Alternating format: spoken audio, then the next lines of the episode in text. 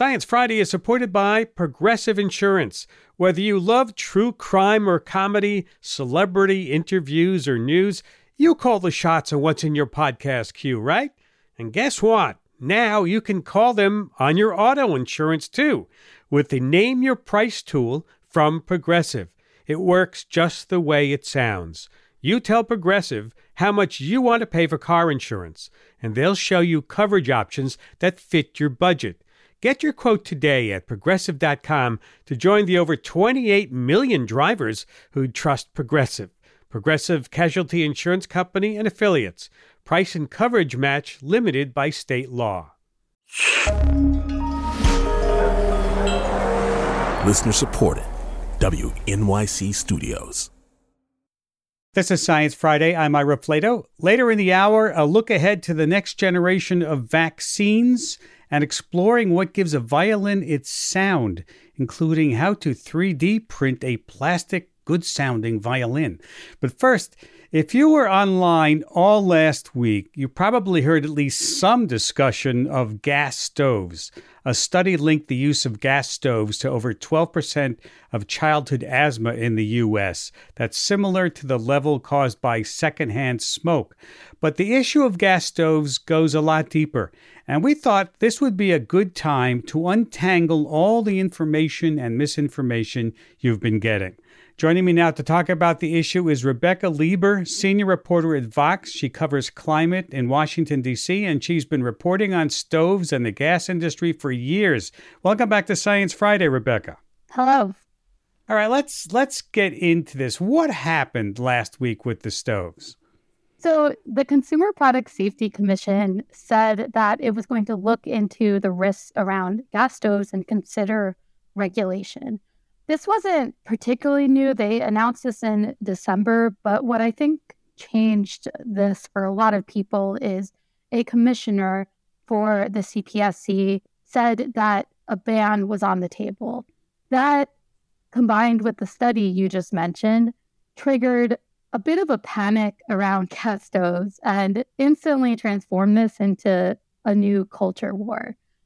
On one side, people were worried that they were going to have their gas stove taken away from them. And then there were a lot of people who were just encountering the science that gas poses health problems for the first time.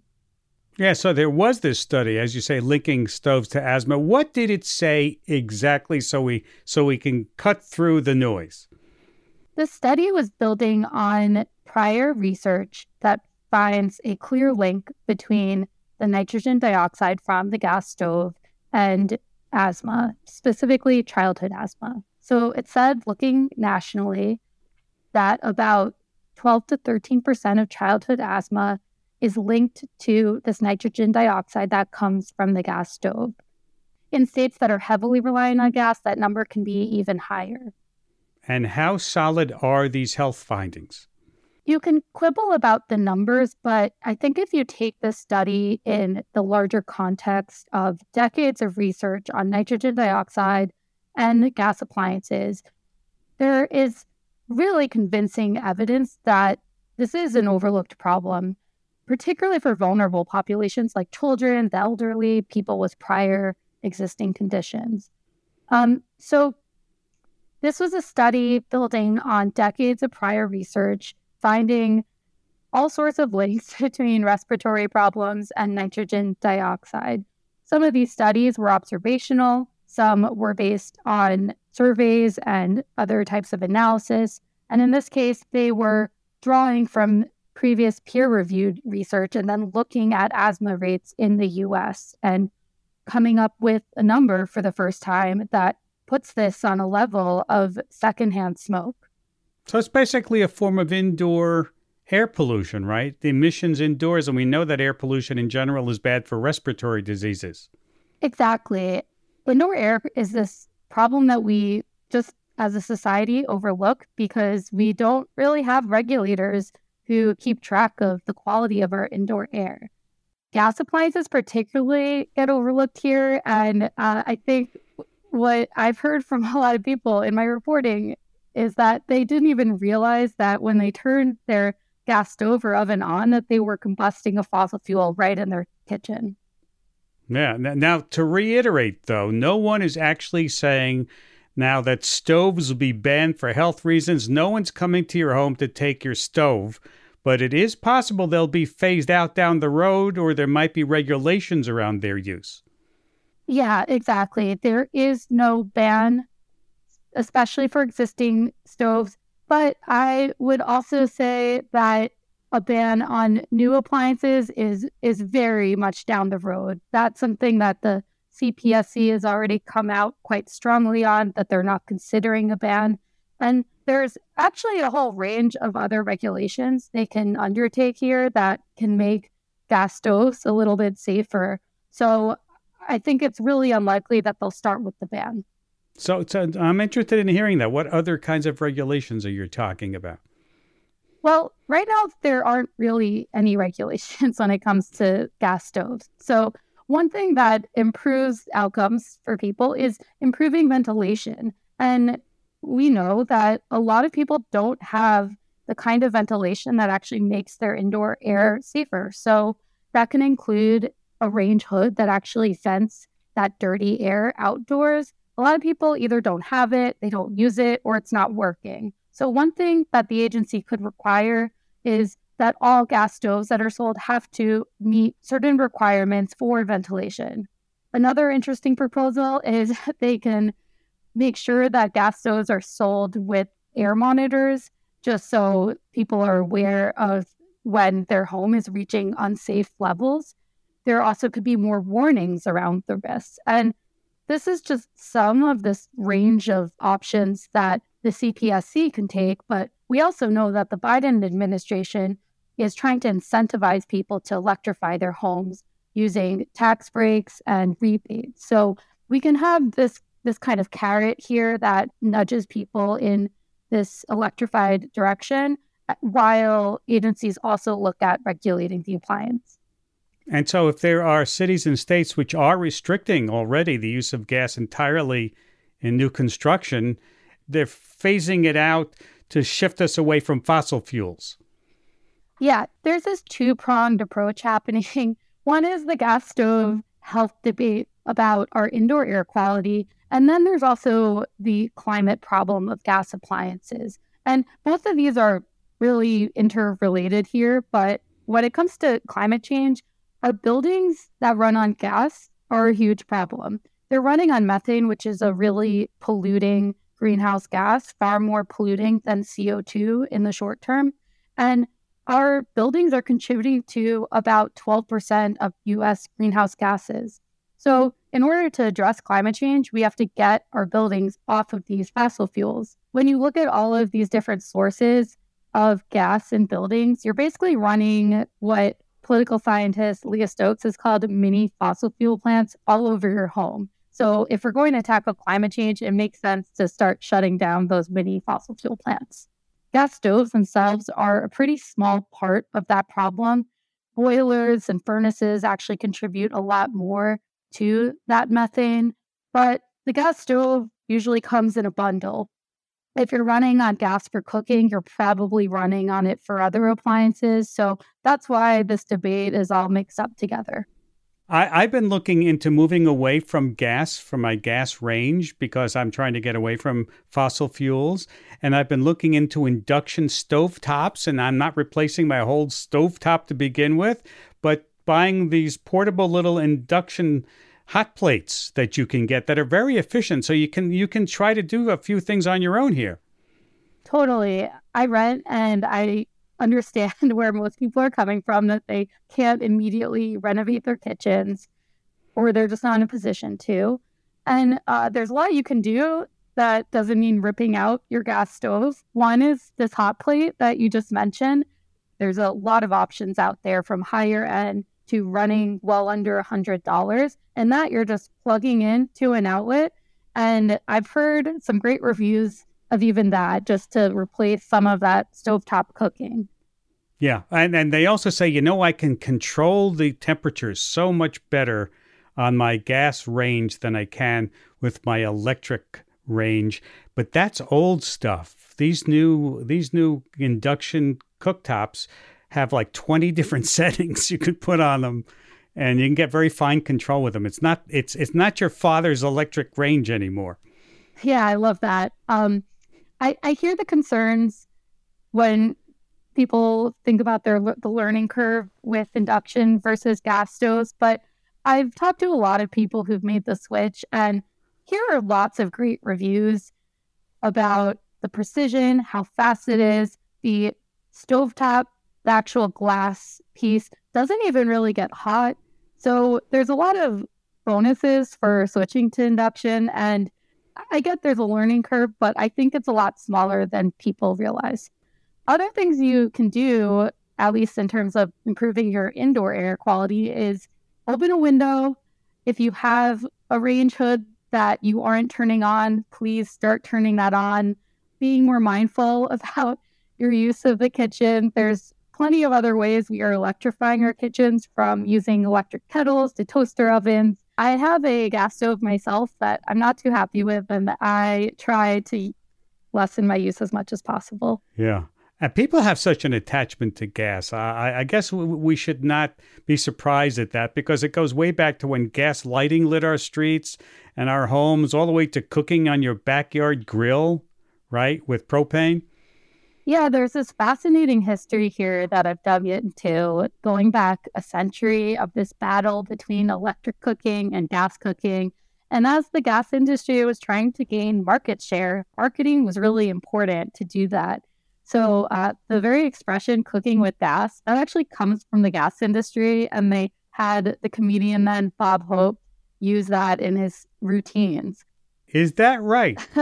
Yeah, that's one of the fun facts. Over the decades, they've had celebrities and in newspaper ads posing with their gas stoves, talking about this as healthy cooking, cooking of the future.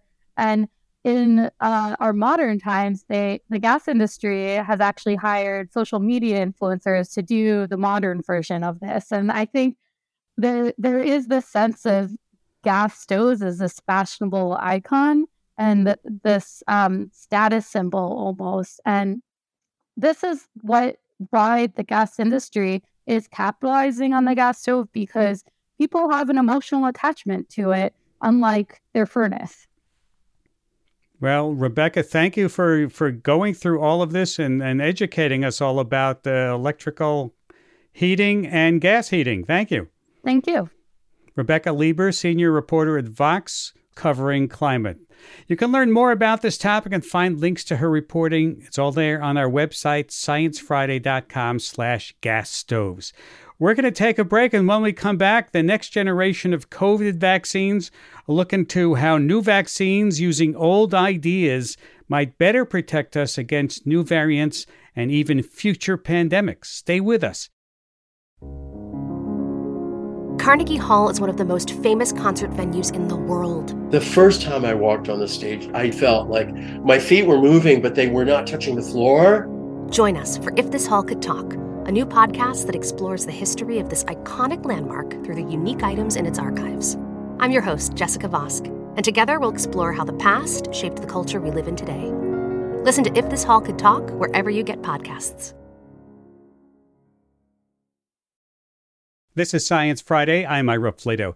It's been a little over two years since the first COVID vaccine was approved, and since then we've seen the virus continue to mutate, and with each new variant, the virus seems to evade our current vaccines more effectively, faster than we can make effective new mRNA boosters. What's more, coronaviruses frequently spill over from animals to humans. Think the original SARS and MERS viruses. Both are coronaviruses. So how can we make vaccines to better protect us against the emerging variants and even prevent future pandemics?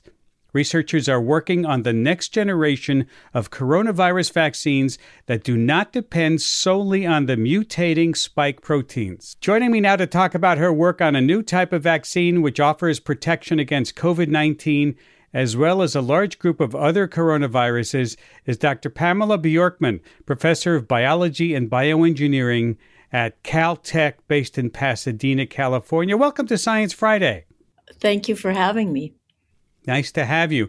Uh, So let's start off. Can you explain how your vaccine works? I understand you create a nanoparticle from eight different types of coronaviruses? That's right. First, let me just say that the theory behind this is that if we could make a vaccine that would direct our immune system to recognize the conserved parts of various coronaviruses, then we would, in theory, be protected against whatever might spill over in the future or whatever variant of the current SARS-CoV two virus that's causing the COVID nineteen pandemic right now. So you're basically creating a vaccine that attacks the parts of the virus that don't mutate, that don't change very much. That's right. That that there's parts that tend to stay the same. And we studied this for quite a while structurally, looking at the three-dimensional structures of these spikes when we inject this into animals in our animal test experiments. We actually do raise these conserved antibodies, but if we inject the homotypic nanoparticles, we raise what's what's usually raised by the current vaccines, which is the more variable antibodies. So how effective does your work show that any new variant that shows up, people would be protected using your mm-hmm. new vaccine? Yeah, that's a great question. I mean, we'd have to actually do all of those protection experiments in people to prove that. So we'll be doing a clinical trial that's funded by CEPI, the Coalition for Epidemic Preparedness Initiative, uh, but that hasn't happened yet. But what we what we can do is we can extrapolate, because when we started this work, there was no there were no SARS-CoV two variants. I mean, we started at the beginning of the pandemic. We didn't know about Alpha or Beta or any Delta or any of the Omicrons. But as those arose, we started using those in laboratory evaluations, and we're observing neutralizing activity against the variants that didn't even exist when we started. When do you think you could do the studies in humans? Well, it's scheduled for sometime in twenty twenty-four. There's a lot of regulatory things and manufacturing things. It's a complicated vaccine to make. And I did want to be careful about um, We we have observed neutralization of sarbecoviruses, meaning SARS-like beta coronaviruses, but the conservation between viruses doesn't extend to, say, common cold viruses or to MERS, which is a different type of, of beta coronavirus. So this is not a universal coronavirus vaccine by any means. I'm not sure it would even be possible to make one of those, although people are trying. We've reported on the show the monoclonal antibodies we've relied on this far in the pandemic to treat people with severe infections are no longer effective on current variants. I understand that your research could also lead to better treatments. Is that correct? Well, the great thing is when we inject the Mosaic eight nanoparticles into mice, we can make monoclonal antibodies that target conserved regions and that would work against new variants, because as long as you target that conserved region, it's not going to matter, for the most part, the variations that occur in these places that are separated from the conserved region. And the monoclonal antibody therapeutics were targeting the, the more variable regions. Will you be making them? Well, we're certainly going to make them in the laboratory. You know, I run an academic lab. We don't we don't manufacture products for use in people, but I'd be very happy for this technology to be used. Well, maybe when people hear about this, yeah, some maybe. companies listening, maybe you might get yeah. get some interest. Speaking of things that aren't working as well anymore, we've now had several rounds of mRNA COVID nineteen boosters, and I'm talking about those from Pfizer and Moderna. What are the drawbacks of that approach versus looking into other kinds of vaccines like the ones you're working on? The problem here, again, is even though the mRNA technology is so fast, you can't possibly keep up with the variants these days.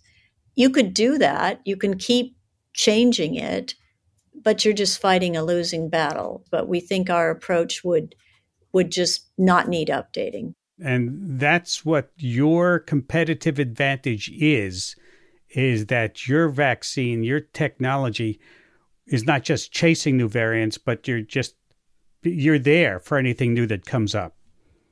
Yeah, I think so. But our evidence is we, we tested it against very distant sarbecoviruses that are found in bat caves in Russia, for example. So really distant from SARS CoV two. These have not spilled over into humans, but they could. And in fact, these sarbecoviruses spill over into humans all the time. So people who live near bat caves, if you look at their blood, you find they, they make antibodies against these bat viruses because they've been exposed. But fortunately, they don't transmit the viruses or even get sick. And then every once in a while, unfortunately, a virus transmits that's able to then infect someone else. And then if it's a transmissible enough virus, we end up with a pandemic. And so we don't, we have no idea when the next one is going to happen. And so we'd like to provide protection ahead of time to prevent another pandemic. And you think this would do it? We hope so. We, we definitely hope so, yes. Well, Doctor Bjorkman, thank you for taking time to be with us today. Fascinating research. Thanks for describing it. Well, thank you. It was a pleasure. Doctor Pamela Bjorkman, professor of biology and bioengineering at Caltech in Pasadena. And now I want to talk about another promising next-generation COVID vaccine, nasal vaccines. The hope is that this type of vaccine will offer broader protection used in conjunction with the currently available mRNA vaccines. But nasal vaccines have faced major roadblocks in getting approval. Unlike the original shots from Pfizer and Moderna, which benefited from funding and support from Operation Warp Speed, which no longer exists. Joining me now to talk more about her work on a nasal vaccine is my guest, Akiko Iwasaki, professor of immunobiology and molecular, cellular, and developmental biology at Yale University, based in New Haven, Connecticut. She's also a co-founder of Xanadu Bio, which has licensed her nasal vaccine technology. Welcome to Science Friday. Thank you so much for having me. Nice to have you. Okay, let's start off by explaining to me how the nasal vaccine you've developed works in conjunction with the mRNA vaccines many of us have already received. So the vaccine strategy that we developed is called prime and spike, and it leverages the immune responses that are already developed by the mRNA vaccines and directs that immune response to the nasal cavity by using a, a nasal spray booster that works in conjunction with the current vaccines. So now that we have all received multiple doses of uh, vaccines or have been infected prior with SARS CoV two virus, we now have existing immune responses that are circulating throughout the body. But very little is actually maintained within the nasal cavity and the throat uh, where the virus actually enters our own body. So what we want to do is to convert that systemic immune response by using a nasal vaccine to prime a mucosal immunity in the nose. So you want to attack it basically as it enters the body in the nose. Exactly. We want to have the shield placed right where the virus actually attacks us. And we've been discussing new variants of COVID nineteen, how they've been cropping up faster than scientists can develop mRNA boosters to attack them. Would your approach solve this problem? Yeah, so we think that our approach of nasal booster will solve part of that problem because the nasal immunity relies on a different kinds of antibody called IgA. And IgA, unlike the IgG, which is circulating throughout the body that's induced by conventional vaccines, IgA has four arms to attach to the virus surface, whereas the conventional antibodies are two arms. And we think that having the four arms to attach to a virus means that there is more ability of that cross-reactive response provided by IgA. And we're hoping that that would cover uh, some of the mutating variants of concern. Well, so what you're saying, if I understand you correctly, is that while the vaccines we have now prevent us from getting severe diseases, you know, from going to the hospital possibly, your your nasal vaccine would prevent the initial infection. Is that correct? Yeah, that is what we want to achieve. If we can, you know, prevent all the infection, at least reduce the amount of infection. And also that means that we can reduce the amount of transmission that a person can have if you're vaccinated in this way. Hmm. And you published your research in Science last year, showing your vaccine is effective in reducing transmission of the virus in hamsters. But you have faced some pretty major roadblocks, have you not, in moving forward with the next stage of research? Please tell me about that. Right. So the uh, preclinical animal studies look really promising, and we're very happy to proceed with that. But as you said, because we don't have a warp speed type of effort anymore, we are just sort of back to the normal speed of vaccine development, which normally takes years. So some of the roadblocks include the fact that we don't have funding to be able to start a phase one clinical trial, uh, as well as not having access to the mRNA vaccines that are currently kind of thrown out when they're not used. We don't have access to that kind of um, mRNA vaccine in order to even do a further studies in the animal models. Wait a minute. You can't get the mRNA vaccine that they're throwing out, that Pfizer and Moderna may be chucking out? That's correct. So uh, the providers of vaccines have signed a contract with the government saying that they will not be using the, the remaining vaccines for any other use. And that was put in place, I believe, in the very beginning of the pandemic in order to prevent misuse of the vaccine. But that uh, contract still exists, which means that we cannot use the wasted vaccine for our research purposes. So you, you had to pay a lab? You had to pay for it to, to create mimic vaccines, I understand. That's correct. There are uh, companies that are making mimic vaccines uh, that people like myself and other scientists are, you know, having to use in order to do more research in this in this mRNA vaccine field. So if you could do more research and, and move forward, how soon could you begin clinical testing in people? Well, if we are to somehow miraculously raise enough money to... Um, How much money are we talking about raising? I think we are talking about tens of millions of dollars, because that's what it takes to uh, develop a G M P quality material, which is fit for use in human clinical trials. And of course, you have to pay a lot of other, you know, parties in order to develop a first phase clinical trial. So, you know, it, it's not something that a research lab can easily do. So you need a you need a partner, yes, right? That, yes, absolutely. So you're desperately seeking one. Yes, desperately seeking partners who are able to help us uh, launch a first phase clinical trial of our promising vaccine approach. This is Science Friday from W N Y C Studios.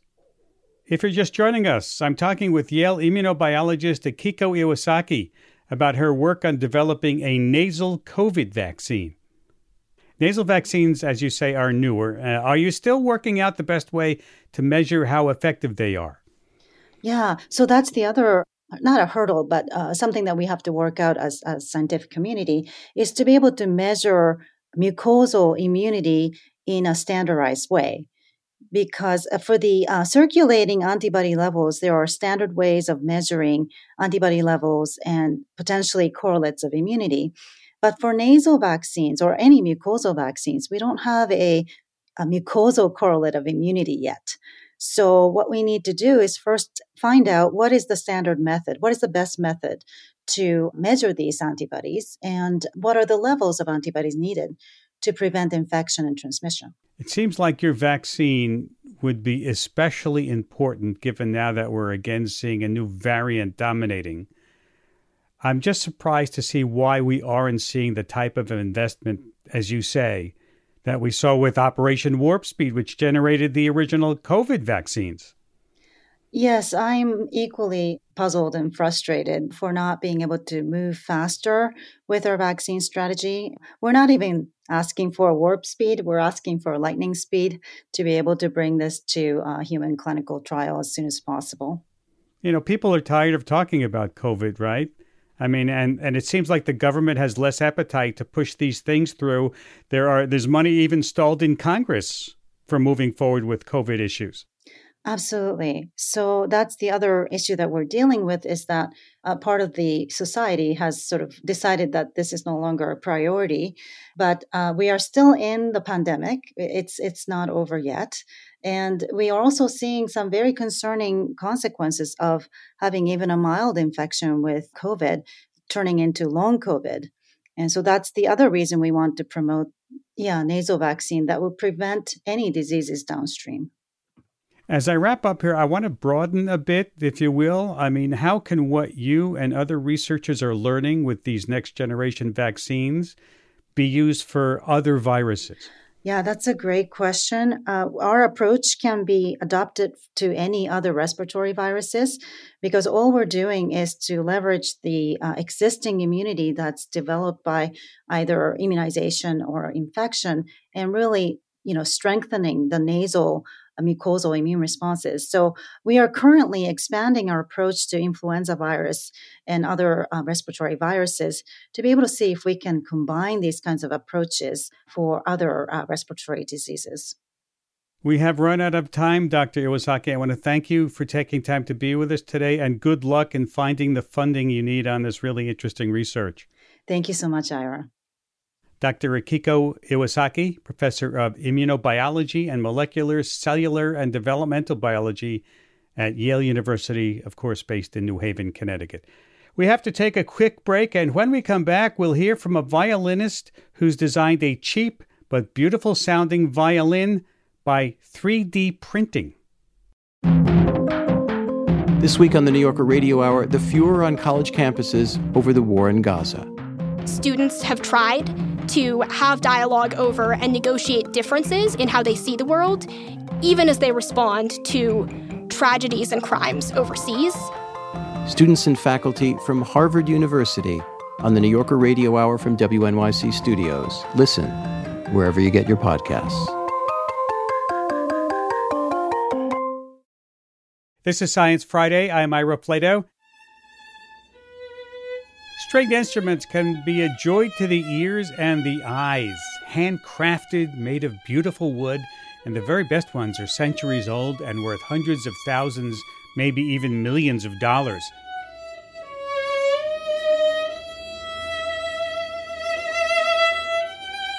Except for that violin you just heard. What if I told you it cost just a few bucks and it's made of plastic? Now, why would you want a plastic violin? As I said, violins can get really expensive, and even the beginner ones might cost you a couple of grand, and that hefty price tag makes them inaccessible for a lot of families and classrooms. But my next guest has a plan to get more violins into children's hands by three D printing them. Yes, Doctor Mary Elizabeth Brown is a concert violinist and the founder and director of the Aviva Young Artist Program based in Montreal, Quebec. Welcome to Science Friday. Thanks so much for having me. Nice to have you. How a violin sounds all comes down to physics, right? It does. It's all about how acoustics function and how those sound waves transfer and play in the, the resonating body of the instrument. And you translated that science into an instrument that can be three D printed. Please tell me, walk me through the process here. We are now about five years into this story. Um, we started by asking this question about five years ago. Well, if you can print a bone or a portal vein, why can't we print a violin? And so I started working with an interdisciplinary team based in Ottawa. We developed instruments for use in the context of a symphony orchestra and to play concertos with a symphony orchestra. Our good friends at the Toledo Symphony Orchestra sort of took the baton from there and started to do some work in looking at whether you could recycle material and use recycled plastic to make three D instruments. And then most recently, the, the ball has come back to Canada, and we've started to look at how we can make it more accessible using at-home three D printers and less expensive materials like P L A. What is the the model? What model do you use? How do you actually know what to print on the three D printer? Well, we get our information from a whole bunch of different sources. So we started with a basic kind of violin shape. And then from there, we pulled the measurements from a Stradivarius made in seventeen oh four. It's called the Betts Strad. And you can actually have a look at it on the Library of Congress's website. So we pulled the measurements from that instrument and ran some printing tests, decided that we liked a lot of it. And then we started to play with the curvature of the front and back of the instrument. What we would say is the belly of the instrument. If you look at a violin, you see that it slants up and curves in the middle of the face of the instrument and the middle of the back. So we took some curvature measurements from a violin maker, a violin making family, I should say, who was working in Naples at about the same time as Strad, uh, the Galliano family. We incorporated those, and that's how we got our most latest iteration. Do you have to manipulate the printing material so you get the exact shape and consistency that you want? We do. So a lot of that comes down to the sort of material you use um, and how it's printed. So in this case, we use polylactic acid, um, which comes in a great big reel. It looks like a big spool of yarn, and it gets fed into a printer that melts it and draws tiny little lines. They're about um, zero point four millimeters thick. And we manipulate that using a computer to print the violin with tiny little spaces that resonate in between. Those spaces are made in the shape of a square, um, so like a tiny little checkerboard shape inside the instrument, because that's what helps it to resonate best. Oh, so, so the square shape makes better sound. It does. There's actually been some really interesting research recently about um, plastic polymers and the various shapes, the internally printed shapes that sound best. So a square pattern definitely sounds better than, for example, a honeycomb pattern or a star shape. Wow. So you must have printed a lot of violins before, a lot of trial and error here before you got what you wanted. Indeed. And there have been some really great flops along the way. Things that have sounded like tin cans. The most recent ended up looking a little bit like um, a mound of pink spaghetti in the middle of my three D printer. There are lots of different versions of trial and error. Wow. And so what's the design that you ended up with, and how much does it cost? So the current design is made all in P L A. Um, it's in two parts that fit together. So a child size instrument, a fractional size instrument, costs about seven U S dollars to print. Wow. Wow. And, and the goal, of course, in printing this is to, to make violins that people can afford to practice on and use in schools. Absolutely. And can be recycled when they're done. I hadn't thought about that. Now let's get to the all-important question, you know, sort of a drum roll moment. What about the sound? Mary Elizabeth, can you play both violins, your beautiful old Italian one and the one you made for seven bucks, and see if I can guess which one is made of plastic? Okay. Option number one.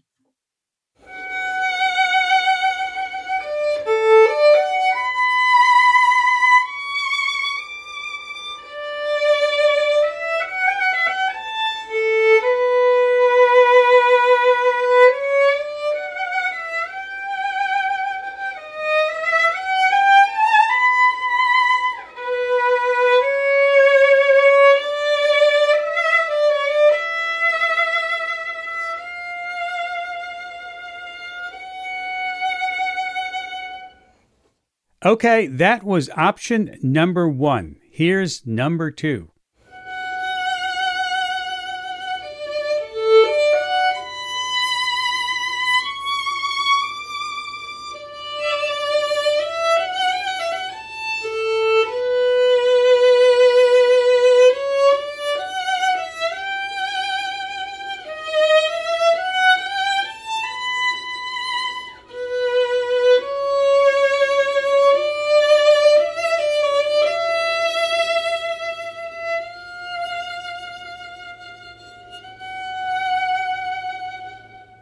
Beautiful. Beautiful. Okay, Ira, what do you think? Oh, I, oh my goodness. I have no idea. If I had to guess, I would just guess the first one was the older violin and the second one was the three D printed one. You are right. But but they were so close, it was just a guess. You're right. Um, and so the difference here being that probably less about how it sounds um, and more about how it feels to play. You know, they feel a little bit different that way, but they're hard to tell apart. You're the first person who's been able to to guess that one right. Well, it was just it was just a guess. Uh, you know, I I could tell on the second one, it, it seemed like it was a little more difficult to play. From the way I from the way I heard it, you know, I never played a violin in my life, so I could not tell. But to, to a trained musician like yourself, what is the difference? Is it just the difficulty? Because the sound was excellent. Well, so it's exactly the same piece of music. Um, and if anyone is curious about what that is, that's a piece of music called The Meditation, and it's from an opera called Thais. The playing is is a lot about physics.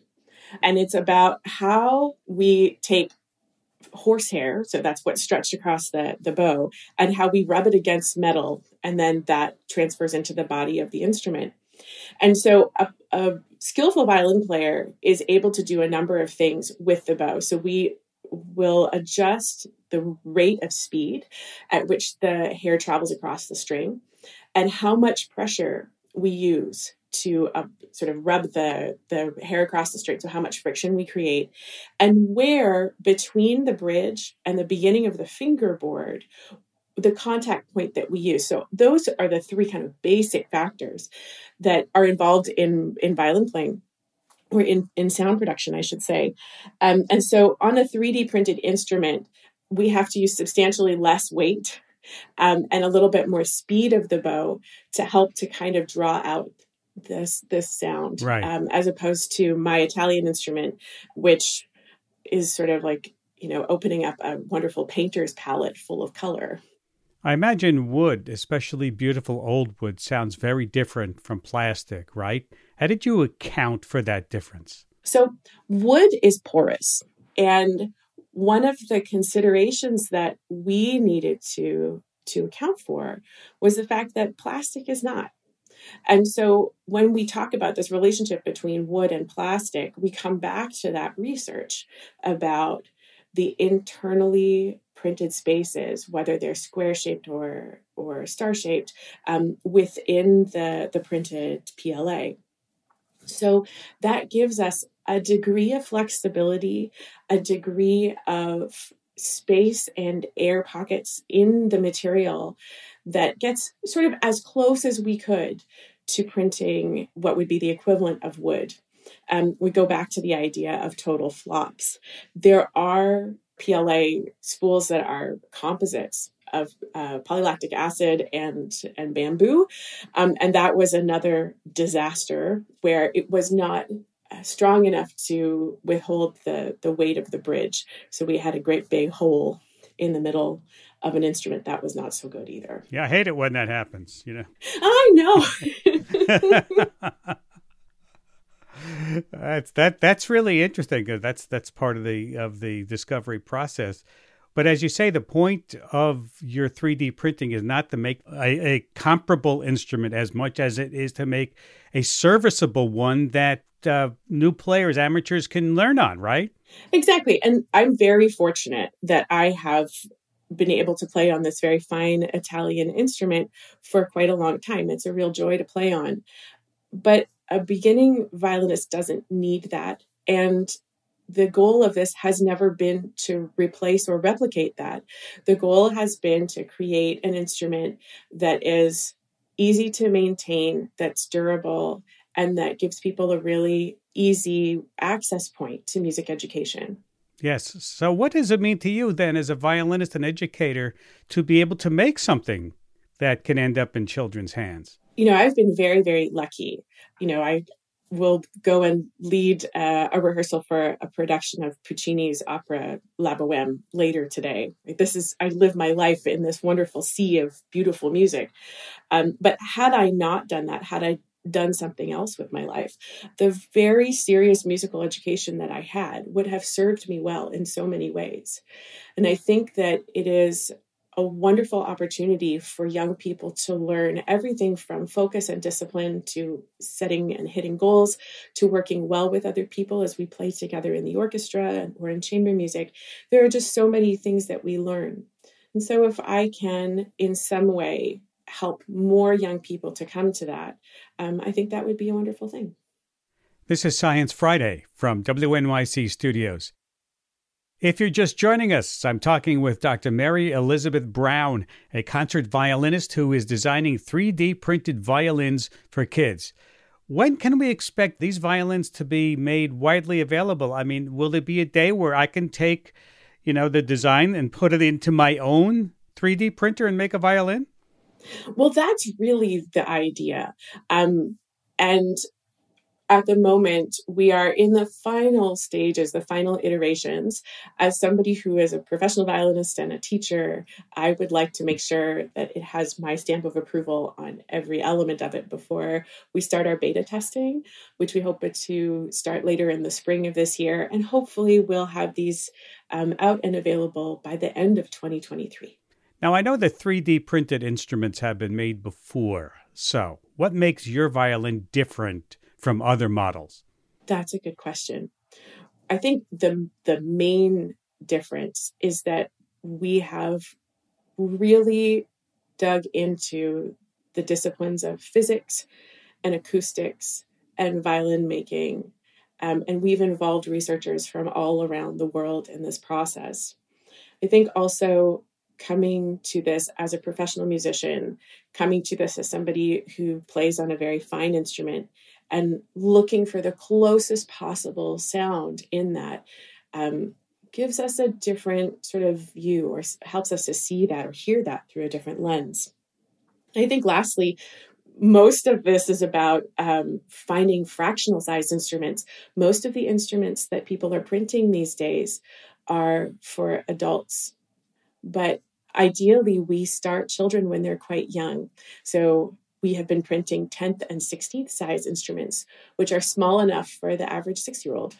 So you really went above and beyond to make this super easy for kids to use. Yeah.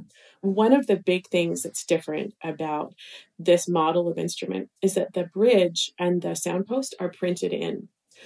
Um, so nothing on a violin, on like a regular violin, is glued. So everything's held in place by tension. And that means that if you need to have anything done, you really need to go and see a luthier to do that for you. And the inspiration from this came from one of my dear students who lives on a sailboat off the coast of New Zealand and plays the violin very well. And her bridge started to warp as they were starting a sort of two-week sail where they would not, you know, come to port. And so her mom and I sort of cowboyed steaming a bridge using boat repair tools um, and a clamp and a tea kettle. And Lots got, of MacGyvering here. We really did MacGyver this. And it really got me thinking, you know, if we're going to put, it's one thing to put instruments into the hands of young people. It's another thing to then sort of saddle them with the cost of continued maintenance and having continued repairs and other things. So a lot of this last iteration, especially with this little The little instruments, had to do with printing in the bridge and the soundpost um, so that there would be limited MacGyvering needed wherever they ended up. Do you have to paint it to look like a violin? I mean, does it come out? It must come out in a, a, a multitude of colors. Well, the one that I played to you today is white, um, but I have pink iridescent thermoplastic filament in my in my printer at the moment. So the next one that gets printed is going to be a sort of fuchsia color. So it can come in any kind of color you like. Well, I would imagine that's a plus when you're when you're introducing kids to violins. It, it looks kind of cool, right? It doesn't look scary. Exactly. You know, I had a student just this morning who's eight, who said, you know, hey, Miss Mary Beth, which is what they've called me for like the last twenty years. You know, hey, Miss Mary Beth, could you print me a blue one? I think I might play more scales if it were blue. That's a great anecdote. Well, thank you. Thank you, Mary Beth, for taking time to be with us today. My pleasure. Thanks so much for having me. Yes. And good luck to you. Doctor Mary Elizabeth Brown is a concert violinist and the founder and director of the Aviva Young Artist Program based in Montreal, Quebec. And that's about it for this hour. If you missed any part of the program or you would like to hear it again, yeah, subscribe to our podcast or ask your smart speaker to play Science Friday. And you can say hi to us all week on social media, Facebook, Twitter, Instagram, or if you'd like to contact us through email, you can do it the old-fashioned way, sci fry at science friday dot com. Send us feedback. Tell us what you'd like us to cover. Have a great weekend. We'll see you next week. I'm Ira Flato.